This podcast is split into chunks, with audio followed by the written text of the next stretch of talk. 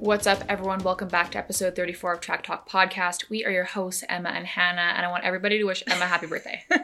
Okay? 5, 4, 3, 2, 1. You didn't even wish me happy birthday. But I did. I did all over my social media, and I texted you. Do you want me to walk in the house and be like, oh my God, happy birthday again? You should have, but it's fine. We can look past it. All I wanted for my birthday was a loint. That didn't happen. People use those terms now. As they should. Because I was responding to messages. I don't know where you were MIA during the race. I had a family dinner. Right. You had a family dinner. And so I was responding to people's messages, and people were like, are we going to get a yoint? Are we going to get a loint? Like, what's the deal? And I was like, oh. People just fully use our jargon. Yeah. So I don't think we came up with yoint, but I think we took yoint and created loint. We didn't come up with yoint? I don't think so. Oh, I thought this was an Emma concoction. No. Okay. Loint was. Well, if you're the creator of yoint, thank you. Thank you much. We use it a lot. We're going to be recapping Mexico GP. I'm like, where were we? We're going to be recapping Mexico. We've got a little bit of In Case You Missed Indy. Just like a quick little update. Okay. Oh, yeah. Yes. There was big news in the indie world this past week, so we're going to sprinkle that in there. Why don't we just jump right into it? Into indie? Okay. In Case You Missed Indie, there's a few big things that happened in the last, I want to say, week and a half or so. First one being Pietro Fittipaldi has been signed for RLL for 2024. Bobby Rahal has come out and said that it's a long-term deal. That hasn't really been, like, confirmed in the press. It's just by, like, word of mouth, whatever. Mm-hmm. So he's replacing the number 30 car of Jack Harvey. But Jack Harvey was sacked. Sacked is a very mean word. Jack Harvey was released halfway through the season with RLL. Connor Daly replaced him for a bit. We saw Yuri Vips in there for the last few races.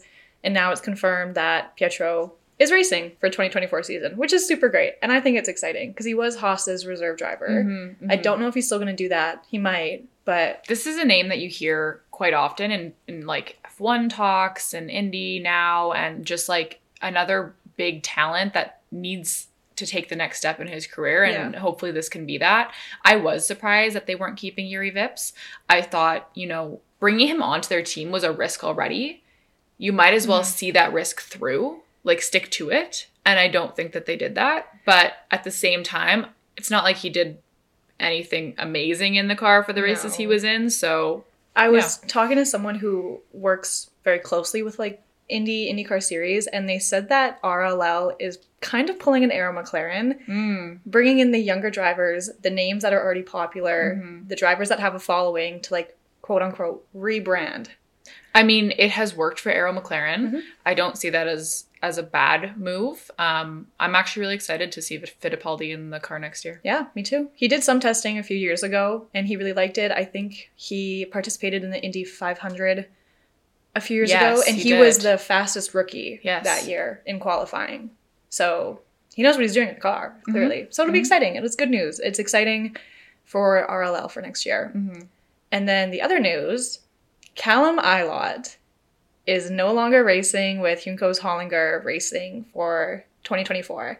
And this is shocking because he had a contract up until the end of 2024. Yeah.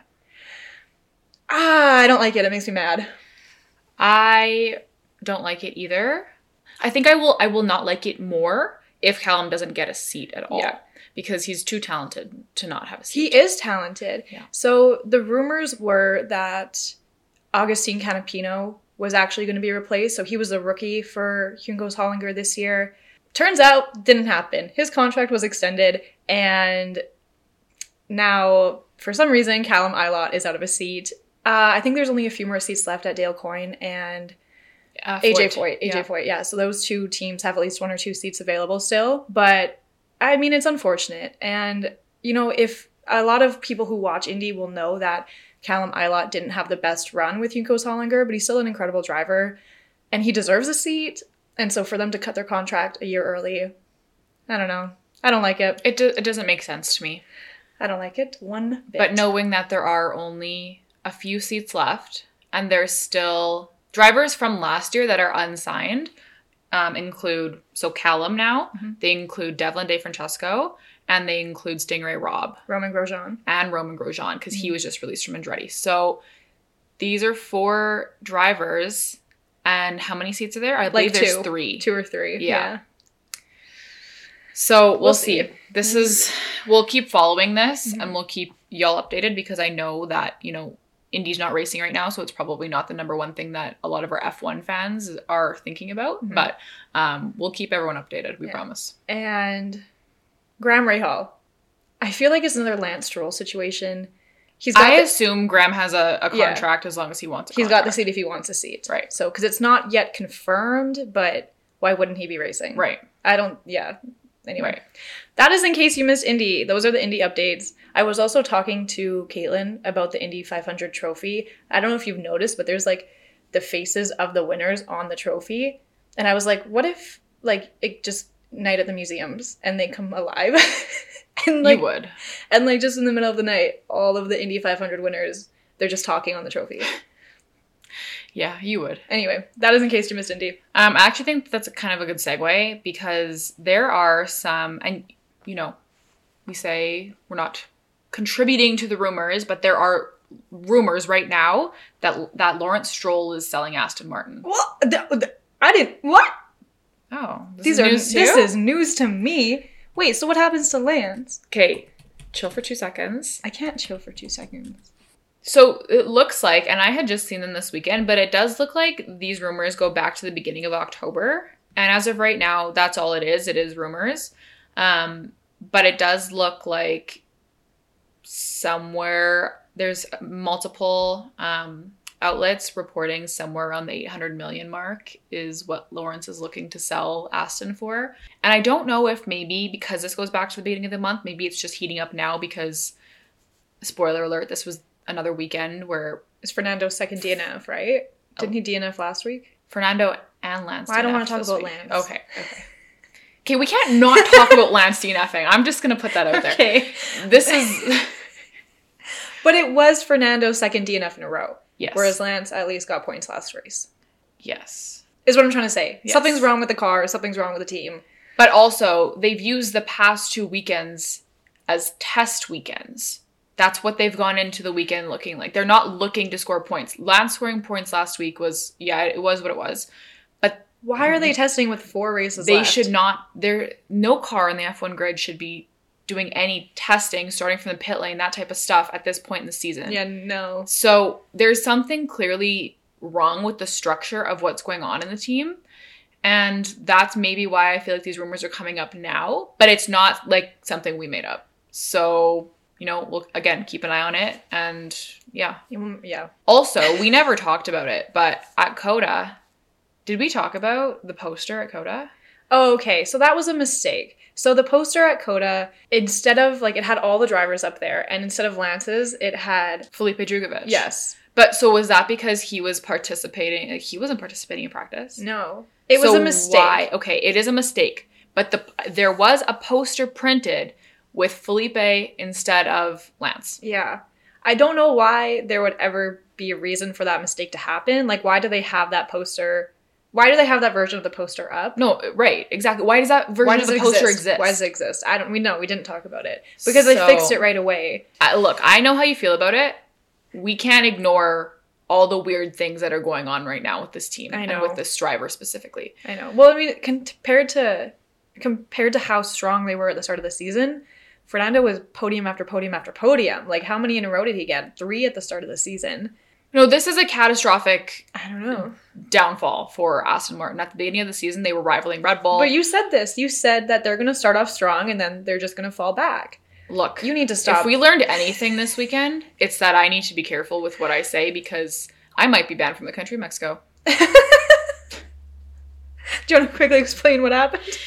Yes, for those of you who listen to the pod and not, you don't watch our videos on TikTok or whatnot. This week, I released track stats on TikTok and Instagram, like I said I would. And in track stats, you know, y'all know I talk about the track, I talk about last year's results, I talk about anything else that's relevant to know. And because we had talked a few weekends ago about there being this rumor of a Checo retirement being announced at his home Grand Prix, I did throw that in the video. I said, you know, what are we going to see this weekend? Are we going to see a Checo retirement? I meant a retirement like he's done from the sport. Like, he's retiring career-wise. He's out. He's, you know, taking a break or whatever that might look like. I did not mean a retirement from the race. And as soon as I saw him not get through the first corner and have to DNF, I was immediately regretting my words. Yeah. I did not mean retirement from the race. Regardless, poor choice of words. There was two meanings for the word retirement, and that maybe that's all the universe heard. So I'm sorry, Checo. I'm sorry, Red Bull Racing. I'm sorry to everyone in Mexico. We had some people who were in our DMs who were at the race, and they were saying that there was, people crying, kids, so upset. They wanted to see their hometown hero. We did not want to see Checo DNF at his home race. We don't want to see anyone DNF at their home race. Mm. We don't want to see anyone DNF ever. So, see, when you had made that video, I was like, in the back of my mind, I'm like, I know she means career retirement, not a race retirement. Right. But in the back of my mind, I was like, what if she just jinxed it? I didn't want to say anything because I didn't want to jinx it. But again, it wasn't like it was a poor choice of words necessarily, because what other word were you going to use? You could have said career retirement. I didn't feel it necessary to specifically say career retirement. That also sounds a little weird, but I know it's you know what, if I had anything to do with that, I apologize. In track stats, I also said, last year it's one of the only races we can say there was no DNFs. Not 5 DNFs. Was there? Yeah, 5 DNFs. At this point, when I was texting this person, I was like, oh, 3 DNFs. Look what I did again. So yeah, I need to watch it. But also, I have some people saying, you could use your powers in some better way. Like, maybe we'll see a Charles win this weekend or whatnot. And anyways, I did try that. It just, didn't maybe work. It was too late at that point. Yeah. That's okay. We're I don't know, track talk. We have curses over here, I guess. That's what's going on. That was really fast forward though, to the race weekend. What? Well, this person, I'm just reading my message with this person, and they sent me some funny Crofty quotes from this weekend, and one of them is like your uncle on the dance floor at a wedding reception. And I actually remember him saying that, but this person said no clue who it's about. And that just made me giggle. He did. About who? I don't remember. I don't remember the context at all, but this is funny written without context. I love that. Thanks, Crofty. This person also noted that Crofty said, quote, wanting to nudge into that taco queue after Stroll crashed into Bottas, who has I'm only here for the tacos on his helmet. Yeah. What a weekend. Seriously, what a weekend. Even before the weekend started with FP1, they had the reserve drivers or test drivers from the development program fill in for some of the teams, some of the cars for FP1. And Ollie Bearman, is that how you say his last name? Yeah. Ollie Bearman. I thought it was Bearman, but I think it is Bearman. Ollie, who is currently in F2, was in the Haas, and he was the fastest rookie out of all of them. In a Haas. He was also faster than Fernando Alonso. To be fair, it's hard to go off the practice times because some teams will test different things, but I mean it says a lot that in a Haas he was faster than the Mercedes or the Alfa Romeo, so props to Ollie. I actually watched practice this week. I watched nothing because I am the one who have been screaming from the rooftops that I want these reserve drivers to take on the car, so I had to put my money where my mouth was and watch the practice session. Yeah, that would be cool.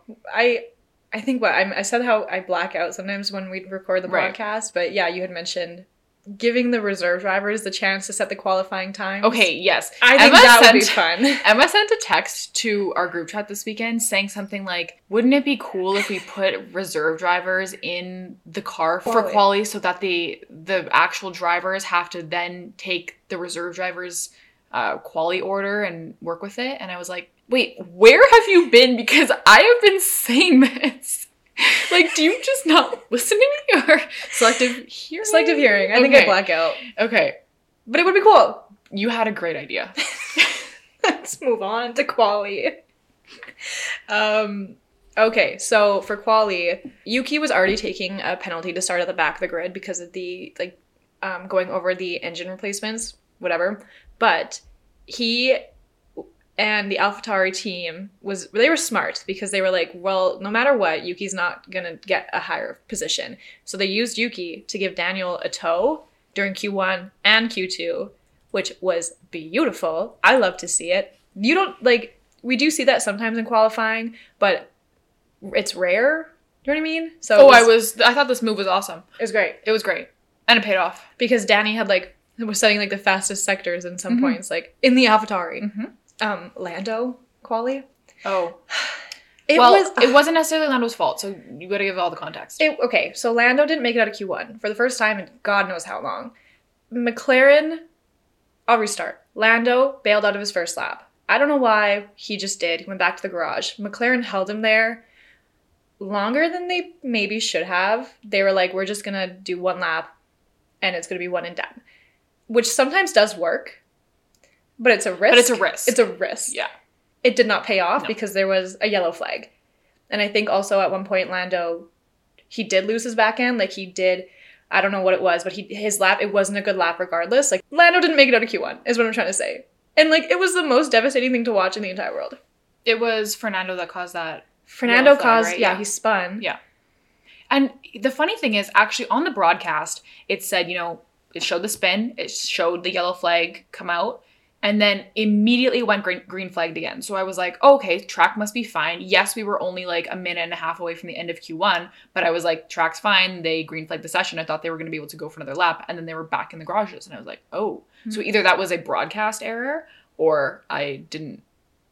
I mean, there were a few drivers that were still passing under the yellow flag or speeding under the yellow flag. Yeah. So a few drivers were caught out. I think it was towards the end of the track. That's where Fernando spun out. I don't know. But unfortunately for Logan Sargent, he, in his radio message, I believe, brought attention to the fact that he did see the yellow flag, but didn't slow. So he got a 10th place? He was already starting from the back anyway. Like, what He got a 10th place grid penalty, but he was already starting from the back anyways. Yes. Yeah. I don't know. Let him do his thing. There were some really funny jokes this week on F1 Twitter about Logan Sargent is starting from Coda. Oh, yeah, I saw that. Or Logan Sargent is starting from F2. Yeah. And it's just because, you know, he was already starting from the back and they gave him a 10-place grid penalty. What does that do? Nothing. I don't know. It sets precedent. That's what it does, my friend. I thought it was interesting that Max held up the pit lane for a bit. Q1? It was Q1, yeah. And it was very clearly stopped at the end of the pit lane, which you cannot do. And he did this in Singapore, and the stewards were like, we should have penalized him. We should have given him a penalty. Right. They didn't. They didn't give it to him this time either. And then he did it again, and they still didn't. Yeah. Nope. I think there's controversy about whether he was over the white line or not. He was over it. So, yeah, I just, you know, I'm trying really hard to give the FIA the benefit of the doubt and being like, you know, Max is not, you know, someone that they favor and do all these things for. They don't help when they don't make very blatant calls like this. So anyways, moving on. What do we expect? Well, I didn't expect Danny to make it into Q2. No. In the AlphaTauri, but he did. He did. Both AlphaTauris made it into Q2. And Yuki, I don't think Yuki expected to either. Like, I think it was, he was going to do what he could for Q1. Right. Okay, but they showed the track dominance map. Did you see that? And it was Checo and Danny. It's just an interesting duo to put up in the track dominance. They are not dumb. Yeah. No. Whoever's putting up those graphics, they are not. Because he had out-qualified Checo for Q1. Like he, you know. Yeah, before the yellow flag, yeah. Just interesting. Interesting. Oh, I think the only other thing that happened in like Q2 was Alex getting his lap time deleted. But I mean both Alfa Romeos made it into into Q3 because of it. At the very end. Sorry, you were talking Alex and then you were talking Alfa Romeo and I was like, that driver doesn't drive for that team. No, I know. Because Joe was, he was 10, so he made it into Q3, Alex at the faster time, and then his time got deleted. Yeah. So as much as I hate seeing Alex not make it into Q3, I don't remember the last time we've seen Alfa Romeos, both of them into Q3. Yeah, no, they're very few and far between this year also. I'm just going to say it now because I'm going to forget it if I don't say it. Williams, 3 weekends in a row with points. Yeah. Way to go. Williams is not a bad team. Also, Logan DNF this weekend, had points last weekend, but DNF the weekend before. So that's like, just shows you Alex Albon and how he's carrying. Alex Albon carries this team. Yeah. Yes. Not that anyone needed a reminder, but I'm offering it. Yeah. Qualifying. That's about it. That's qualifying. I mean, Ferrari won too. Yeah. I mean, I don't think anyone expected a Ferrari 1-2. But... And Max third, Danny fourth. He outqualified Checo. at Checo's home race. Anyway, let's talk about the race. That's all we're going to say about that. So I didn't actually watch the race live. I watched the first lap, and then I had to turn it off. See, I don't even know why you did that, because of course after watching the first lap, you're like, I need to see what else happens. I know. I don't know why I did it either. I was at my family dinner, and dinner hadn't started yet, so I was like, oh, I'll put the race on, no biggie. And then Checo and Charles collide. To be fair, though, okay, I'm going to restart. Max got off beautifully. Yeah. Amazing. Yeah. Amazing. He just slid right in between both Ferraris. Mm-hmm. I don't know how, like, no slipstream. He just went. Mm-hmm. And then Charles was on the left of Max. Mm-hmm. Checo came around the other side of Charles. There was nowhere for Charles to go. No, and that's, there was really no debate. No. This weekend about, you know, whose fault it was. Obviously, the fans who wanted to see Checo do well, that's why they were booing Charles, just because they wanted Checo to do well. But there was nowhere Charles could go. Mm-mm. It was, unfortunately, a Checo mistake. Yeah, it's unfortunate, but yeah, that's what happened. He went up in the air. Well, just one side of the car went up in the air. Red Bull gives you wings. Well, and I actually had hope for like 2 seconds there that they were going to be able to put him back out, because he immediately drove back to the garage, and then you saw him banging on the steering wheel, and I was like, that's heartbreaking. Yeah. No driver should have to retire at their home race. No. You know, you're not really rooting for Lance in Montreal. We're not really rooting for Checo in Mexico, but... It's not just about where they are. It's about them in general. I don't root for Lance anywhere, and I don't really root for Checo anywhere. But I think just being at the home race, just it means so much more. James Hinchcliffe had said, like, emotions are heightened. If you have a good day, you have a great day. Yeah. If you have a bad day, it's the end of the world. Yeah. And that's what it was for Checo. Yeah. Like, it was just so... It was sad. Yeah. It was like... My heart hurt for him. I know. Yep. It obviously was very tough to watch. Okay, I don't know why this made me so happy, but, like... One, Danny, Rick, and Lewis going wheel to wheel. And then also Oscar and George, like, fighting it out. Oh, you are going to the end of the race. No, that was just at the very beginning. Well, it was continuing throughout the whole thing. But I know. But, like, I don't know why, but I loved it so much. You like Danny versus Lewis? I thought it was entertaining. I liked watching Max and Danny fight for, like, a quick second. I mean, and a quick second. Blink and you miss it. Like, it almost looked like when Max... past Danny, he like looked over at him like, hey, because Max turned his head like ever so slightly, and he probably wasn't looking at him, but just the way it showed on TV was like Max like, okay, I'll have to go back and watch that. I missed it. It wasn't really a fight. It was Max. Yeah. Well, it took like 11 laps for Lewis to pass Daniel in the AlphaTauri. I think that's what I'm struggling with. We know Daniel's a good driver. But in the AlphaTauri. Do you know what I'm getting at here? Yeah, I don't have anything else to say. I think it speaks for itself. So most drivers started on, like, the medium or the hards. Lando started on the softs, which meant he had to pit earlier to switch to hards, because, like, those softs aren't going to last. He was making up places. I feel like Lando is the second best driver on the grid. Do you think Lando was the second best driver on the grid, or do you think that the car-driver combo is the best? Second best on the grid. Because if we're talking equal machinery, I don't know. Oh, that's a good question. You know what? I don't know. Yeah. I don't have the answer to it. That's a tough question to answer. I just want you to... I want to bring light to what you're saying right now. I mean, I was just very impressed with Lando. And I have been for the last, like, 8 races. Yeah. I mean, Lando got driver of the day again. Second week in a row. Obviously Overtake after overtake. Just like an insane... No one expected him to get up to where he finished. And starting from P19, or I guess it would have been P18, but... to finish P5. And then on the restart, I mean, he made the right choice by not trying to, like, stick his nose in there. Otherwise, it would have been a collision. I don't know who with, but he just, like, held back. Dropping down from P10 to, P14? Mm-hmm. And then making his way back up to P5. Yeah, because he did kind of get... a little screwed over by the red flag. But yeah, so we're getting a little bit ahead of ourselves again. After Charles's collision with Checo, he was driving with a bit of a broken front wing. It wasn't a hazard at that point, and they didn't orange and black flag him, which is the important part of what I'm about to say.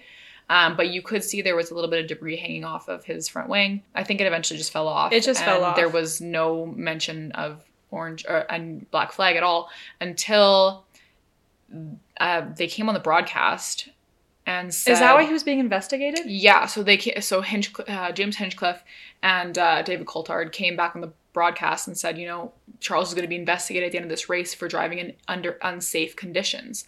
And I was kind of thinking like, okay, so they're going to investigate him and they're telling him this now, or they're telling Ferrari this now, but they're not, they didn't black and orange flag him, which is what they should have done if they really had a concern about like a safety issue of his, about his car. And it ended up being that there was nothing handed down to Charles afterwards, and we're recording a day later, so there's still been nothing.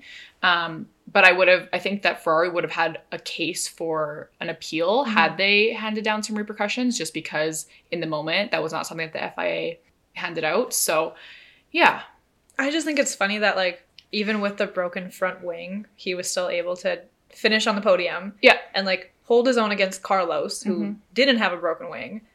Well, and I truly think that had the red flag when Koenig's crash not come out, Charles would have gone the rest of his race with that broken front wing. But because he had more time under the red flag, they were able to change it out. Yeah. But yeah, it wasn't impacting his race at all, which is interesting. Which is funny. Like, yeah.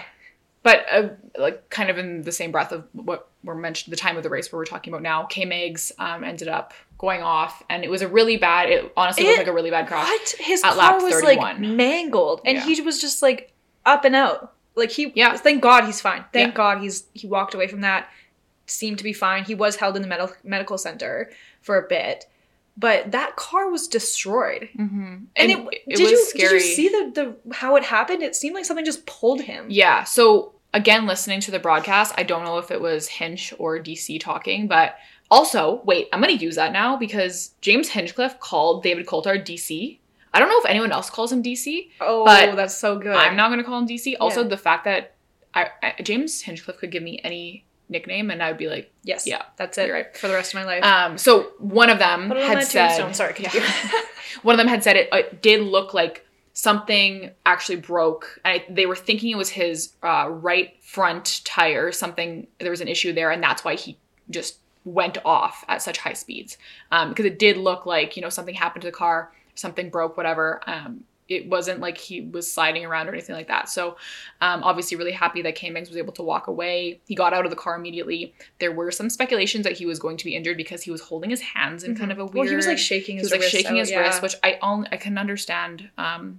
I guess I can't understand, but I can assume that your hands are obviously super sore. Your whole body is after going into a crash of that magnitude. But after what happened at the end of this season, I think all of us are just a little bit scarred. Yeah. So when he was shaking out his hands, I was like, oh shit. Like, I hope that this isn't worse than it looks for Koenig. Anyways, so then we had a red flag for a little while. Mm-hmm. It was about 15 minutes in real time. You probably skipped through it because you watched it later, right? I did skip through it, but there was a part where Lance was out of the car. And this is when I texted the group chat and I said, I love Lance. Oh, I thought you said that because I had just said something about Lance. Oh, no, I said it because I saw him on the TV and he looked so good. Okay. That's it. So, yeah, there was a restart. And that's when you were talking about Lando making it back up to P10 because... a lot of the drivers put on newer tires. Yeah. Some drivers didn't have newer tires. Lando, I'm pretty sure, he put on used mediums. Mm. Am I wrong? I don't remember. I just remember the fact that Ferrari hadn't pit to that point, and I was like, wow, something actually works out kind of in Ferrari's favor. Like 2 free pit stops. Yeah. I'll take it. Well, it seemed like the drivers who chose to put the mediums on, it was just like speculation that they weren't going to last them. Because there was still, like, 35 laps to go. And the window for the medium tires was about 13 to 15 laps. Yeah. So everyone thought that those who put the mediums on 13 to 18 screwed. Maybe. I did think, because Max went in for an early pit stop. Mm-hmm. And a lot of teams were going for a one-stop strategy. And I was like, okay, Max going in early. They're probably going for 2 because he was complaining about tire wear. Mm-hmm. But then having that red flag, they were able to, you know, make up for that. And... the tires were able to keep for the rest of the race. Well, Max was fine. He's on another level. But no, I know. But for a while, I was thinking, like, interesting. They're going for a 2-stopper. This might actually impact Max's race, and of course, it didn't because he just defies all science and gravity.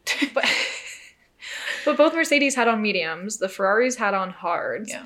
And so even the commentators were like, the mediums are going to give out. Yeah. The Ferraris are going to... Like, I think at one point even Harvey was like... Yeah, he did. Yeah. Was like, in 5 laps, the hards are going to be faster. Yeah. Not the case. It didn't happen, but that's what they were expecting. Well, and even Lando had put on mediums. And I think... Someone correct me if I'm wrong, but I think they were used mediums. And he was able to work his way up the grid again. I don't know how he did it. He's just good. He's so good. There was a Lewis Hamilton radio message where Bono said he... I don't know which one radioed into which, talking about how... Maybe it was Lewis. Radioed in and said, you know, I don't know about my tires. Like, I don't know if they're going to keep till the end. And I think Bono was like, you're Lewis Hamilton. I think that was that's all he said. You're Lewis Hamilton. Like, do what you can do. Yeah. Or we have every opportunity. Right. Something along those lines. It's like... But yeah. That's all you gotta say. Like, yeah. He is a what you need to hear. Tire whisperer. He's obviously 7-time world champion. He knows exactly what to do with tires. Mm. And yeah. And he did it. Yeah. He was P2. Way to go. We saw when Lando was working his way back up the grid from P14 to P5, he overtook many, many drivers. In like 1 lap, he overtook both Alpines and Nico Hülkenberg. In 1 lap, yeah. He did that. Yeah. And then... This kind of all happened around the same time, I think, but Alonso retired. Did we ever figure out why? Look, I posted an Instagram story and I said, my hidden talent is that I could watch a whole race through and still have no idea why at least one driver DNF'd. I was talking about Fernando. We are recording on Monday, midday Monday. I still don't know why Fernando DNF'd. I don't know why Logan DNF'd, and I don't know why Lance DNF'd. Logan DNF'd? Yes. No, he didn't. Yes, he did. And nobody knew. What? I know. He DNF'd on lap... Well, I know why Lance DNF'd. He DNF'd on lap 70. Lance? Logan. So a lap before the race ended. A lap before the race ended. And Lance DNF'd on 66. Well, Lance had contact with Valtteri. That's why he DNF'd. Okay. And he, like, it was honestly, it was pretty much the exact same thing that happened with Checo and Charles. Lance didn't give, like, Valtteri space. And so he had the shit end of the stick. He had to retire with the damage. So that's why Lance retired. I don't know about Fernando. I don't know about Sargent. Shall we look it up? Well, we should look it up. We should know. We should know. This is interesting. But it looks like the official verdict for Fernando's retirement is that he had to retire having sustained, and this is from the F1 website, damage running over debris. Who's debris? Well, that's what I'm thinking, because it wasn't till lap 47. So K-Mags? I guess. But they were under a red flag for 15 minutes. So they wouldn't have fixed it in that time? Well, that seems like a long time, but maybe it's not enough to clean up the amount of debris that there were. I'm not sure. Yuki's debris? No, because Alonso retired before Yuki and Oscar collided. Yeah. So I'm not sure... where this debris is coming from, but that is the official verdict as to why Fernando had to DNF. That does say that Stroll was due to contact with Bottas. Okay, we figured out why Fernando retired. When it comes to Logan, I don't know, because on the F1 website, they do this, after every race, they have a lap-by-lap report on what happens. And I was like, it'll say there what happened. It doesn't say what happened. No, and we've actually just been searching for the last 10 minutes and still nothing. So we don't know why Logan retired. So that the official lap by lap thing says nothing, and also, but it does still say on the official race results that he retired on lap 70. Honestly, Twitter might be our best source of information for this, but I don't actually want to go searching right now because F1 Twitter is a rabbit hole. And he himself, his Instagram posts offer no insight. Nothing. Interesting. This is very weird. I don't really know why. I was texting our friend Jillian yesterday, who is the president of the Logan Sargent fan club. And she didn't say anything about why that happened. So this is just news to everybody. It just says, Logan fought hard, but the weekend came to an unlucky end for reasons outside his control. Could you be any more vague? Oh, R.I.P. Okay, that was super sad. Oh. Yeah, this is obviously not a pop culture podcast, but the world lost somebody really important yesterday to lots of people, and we just wanted to... Emma just made a Friends reference totally up by accident, and it just reminded us that Matthew Perry unfortunately passed away yesterday. Was it yesterday? No, it was Saturday. And obviously... you know, we offer condolences to his friends and families, and even those who just are taking this harder, because Friends is such a big part of lots of people's lives. Yeah. It's just one of those shows, like a comfort show. You get really attached to the characters. Also, he gave an interview back in like the heyday of when Friends was, you know, at its height, and he said he wants to be known for a lot of the work that he did with recovering addicts. So that's also something that it remains in his legacy, and it always will. So yes, unfortunately, but Friends references should always be something that we continue to do, because, you know, it keeps the memory of Chandler Bing alive. I don't remember what the actual quote is, but yeah, Hannah's right. Friends quotes, Friends references, they'll still be around. Yeah, it's like every time, it's like when Kobe passed away and people were like, always continue to say Kobe when you throw something into a garbage can across, because it just keeps his memory alive. So that was a really quick little excerpt that we're just adding in here, just because Emma made that joke, and, you know, I want to offer our condolences. Going back to the race. Back to the race. We don't know why Logan retired. No one knows why Logan retired. At one point, Lando and Oscar, they were given the radio message to swap positions, because Lando was up into P8, Oscar was P7, and Oscar had the damage from Yuki, so he couldn't fight. So they were like, Oscar, if that's your pace, give Lando the spot. And they did. And it was fine. And it was just very friendly teamwork. Yep. We love to see it. Yep. Which meant Lando was now racing Danny Rick. Yes. His old teammate. Yes, this was very interesting to watch as well. I loved it. Did you not? Well, it's just like you're watching Danny in these battles, and he can't fight. The AlphaTauri can't fight. He can fight. So I'm like watching, at first it was Lando go by him, and then it was George. And then I'm like, I just know, like, he ended up finishing P7. But Danny and George, towards the very end, like, Danny was catching up to him. For sure. They only finished about 500th of a second apart. The race, like, the most important, it was, like, an important battle, because it was, like, 0.5 and then 0.4, 0.3, and the gap between Danny, Rick, and George. Yeah. That was on F1 TV, and then they cut to Max. To Max crossing the finish line with nobody around him. Yes, that was something that F1 Twitter was going bonkers over. Because I get it. He won the race.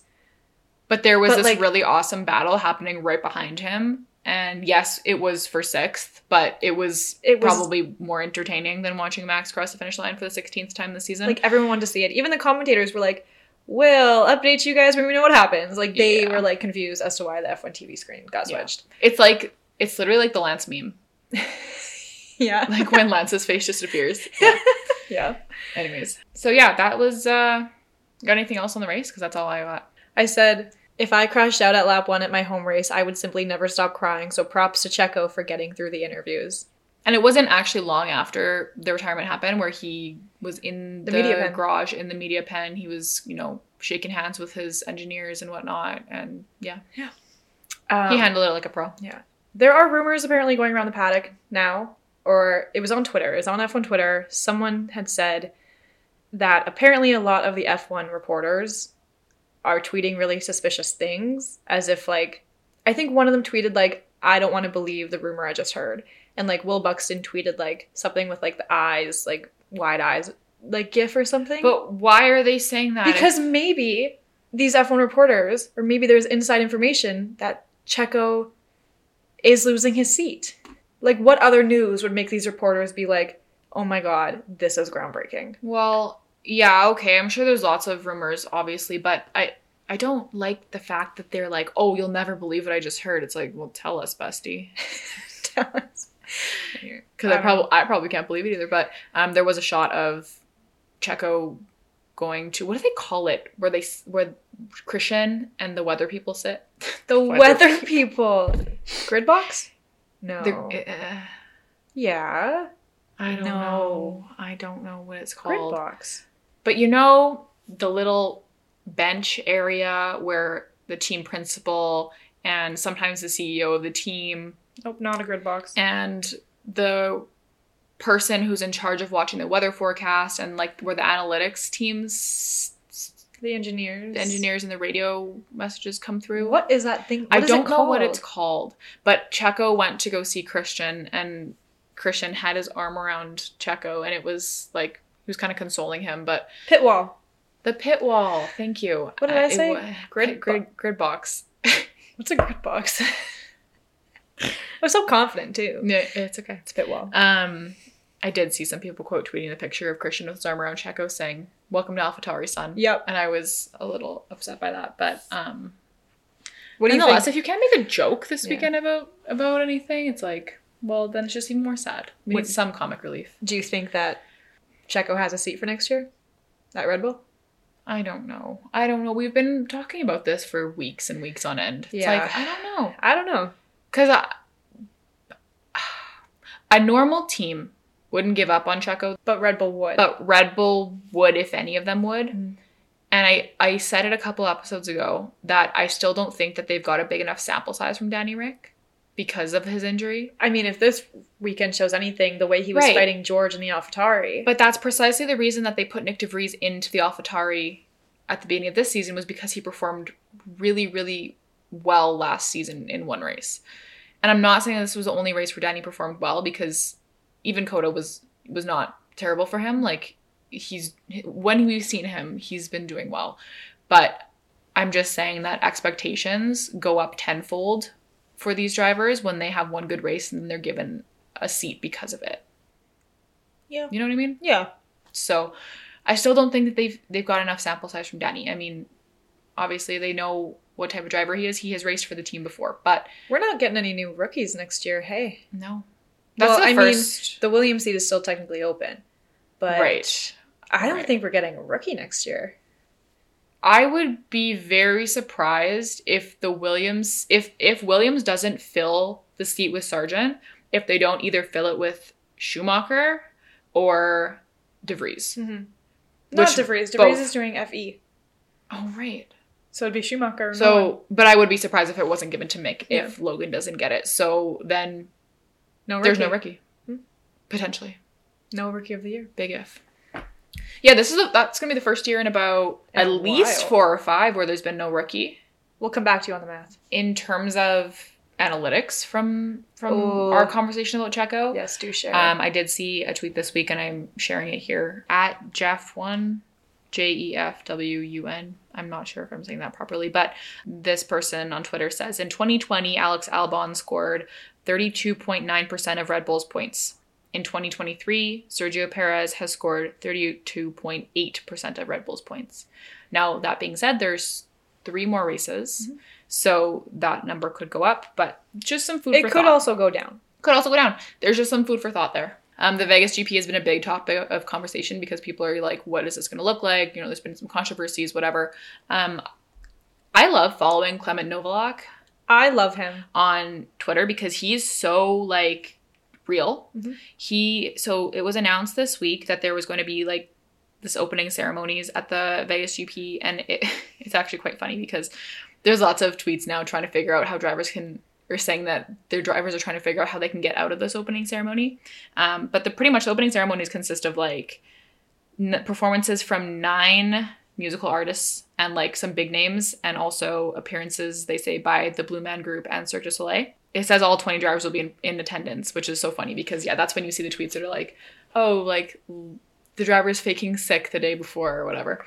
Anyways, Clem quote tweeted this tweet and said, they're promoting this as if it was the event of the century, yet it'll be done and dusted in 1 hour and 30 minutes, and Red Bull will most probably win the race. And I think that's so funny because it's just like... He's so real. I mean, yeah. Yeah. Like, they are promoting this like it's going to be the mm-hmm. biggest GP ever when, yeah, it's like at the end of the season, the both championships are decided. And, yeah, it'll be fun to have like a new track on the calendar potentially. I hate that but track. Like, it looks like a pig. It does look like a pig. But it literally probably will just be, you know, another Max Verstappen win. We are hopeful that it is, you know, everything that they've promised and more. I hope it's a spectacle, but like not a Miami spectacle, because that was horrible. Because people still talk about the terrible Miami. We are those people. Yeah, but people other than us, about the drivers' mm-hmm. intros. And I did see a quote tweet on this one about Vegas saying like, this is going to be like Miami, but 10 times worse. So I kind of hope it's not. Mm-hmm. I hope that this is really fun. I hope the drivers enjoy themselves. I hope that this is. I know, because I mean, we know a few people that are going to that race. Yeah. So I hope they have a good time. Oh, I don't know. It hasn't happened before. We don't know what to expect. I am a proponent of more American races. I'm not saying more than what we have right now, but I think that, you know, 2 or 3 is a good number. I'm also a proponent for affordable races. Yeah. So there's that too. But I think that if this is a success, that's great for F1. Yes. And that's great for the States. I mean, hopefully next year might be more affordable. Yeah. I hope that it's because it's the first year right now. But yes. We can dream. I was doing some girl math, looking at Vegas flights and stuff. We're not going to Vegas. We're not going to Vegas. It's actually astronomical for us. So, unfortunately. But we're aiming for Nashville next year for Indy. Yes, we are. We're going to put that in the universe. Yeah. That's all I got. Amazing. Track stats on TikTok and Instagram again this week. It's the last sprint race this weekend in Brazil. Yep. And the triple header will come to an end. I bet these drivers are tired. That was my other question. Do you think that during a red flag, when the drivers are like, they have to stop, they have to get out of the car, do you think that they hate it? Yes, because I know from my experience, when I'm working and I sit down for half an hour to take my mandatory break, I don't want to get back up. And I can only imagine that them being in the car, their adrenaline's so high, they're in the zone. When they get out of the car, they're like, nah, I don't want to go back. It's like, I'm out now. That's fair. I don't know. I have no idea. No, I mean, I don't know. I don't know either. But anyway. Also, expect lots of Lewis Hamilton content this weekend. Not necessarily from us, but just from the broadcast and whatnot. He was made an honorary Brazilian last year. Mm-hmm. No, 2 years ago. 2 years ago? It was recent. Good for him. Good for him, yeah. Yeah. We love to see it. I mean, these tracks, like this one, Mexico, Brazil, Abu Dhabi, like these are his tracks. Yeah. So it'll be interesting to see if he can surpass Checo in the standings. Mm-hmm. Yes, there are 20 points separating Checo still ahead of Lewis. There is 3 races left, and this is the most interesting. Like this will be the biggest race of the, like those two. Yeah. To see. Yeah. Of the year, we'll see. Just the biggest like points race. I love that. Yeah. Because we haven't had that. No, I know. Like this is the points race. I know. For a second. Because Charles podiumed this weekend, which we actually have not really talked about all that much. He did podium. He finished P3. I just want to bring everyone's attention to the current Constructors' Championship. Isn't Lando ahead of him in the driver standings? I haven't looked at drivers, but I'm looking at constructors right now, because we did mention last week that there is that exit clause for Charles at Ferrari if they don't finish in third. Looks like it might be out of McLaren's hands at this point, but as it stands, and obviously we know Red Bull's first, they've won it. Mercedes has 371 points, Ferrari has 349, and McLaren has 256. So that there is still a big race for second in the constructors, and even potentially for third. McLaren is still making their way up. This weekend didn't really help, but Lando is currently 6th in the standings with 169 points, and Charles is 7th. With 166 points. So there's also, there's battles like all the way. I mean, Carlos and Fernando, the two Spanish drivers on the grid, are tied for 4th with 183 points. Yeah. Like which is crazy because Fernando has DNF'd the past 2 races. Well, he was on fire at the beginning of the season. That's pretty much why. Yeah. I don't know. So there's lots of things to watch in terms of like this season is not decided. Yes, Max and Red Bull have won the constructors and the drivers, but like there is still so much. This is not clear cut. There's still so much to be figured out before the end of the season. And as Drive to Survive tells you every episode, the difference between third and fourth in the constructors is millions and millions of dollars worth of sponsorship money. So it's very important. Anyways, real quickly for my birthday, I'm gonna ask that you guys please favorite this episode or even like rate the podcast 5 stars. Yeah, that's it. Lovely. That's all I want for my birthday. And a Lance Stroll podium and a loint. Because she can get a tattoo. As I've said, his birthday is a day before mine. His birthday was yesterday. Yeah, but okay, so did you not know this before? No, I did know. You did, okay. But I just feel like everyone else needs to know this. Mm-hmm. It's fate. Does it make you jealous that Lando's birthday is 3 days before mine? Same year. Anyway, this was the Mexico City Grand Prix. We are Track Talk. Thank you so much for listening. We'll be back next week.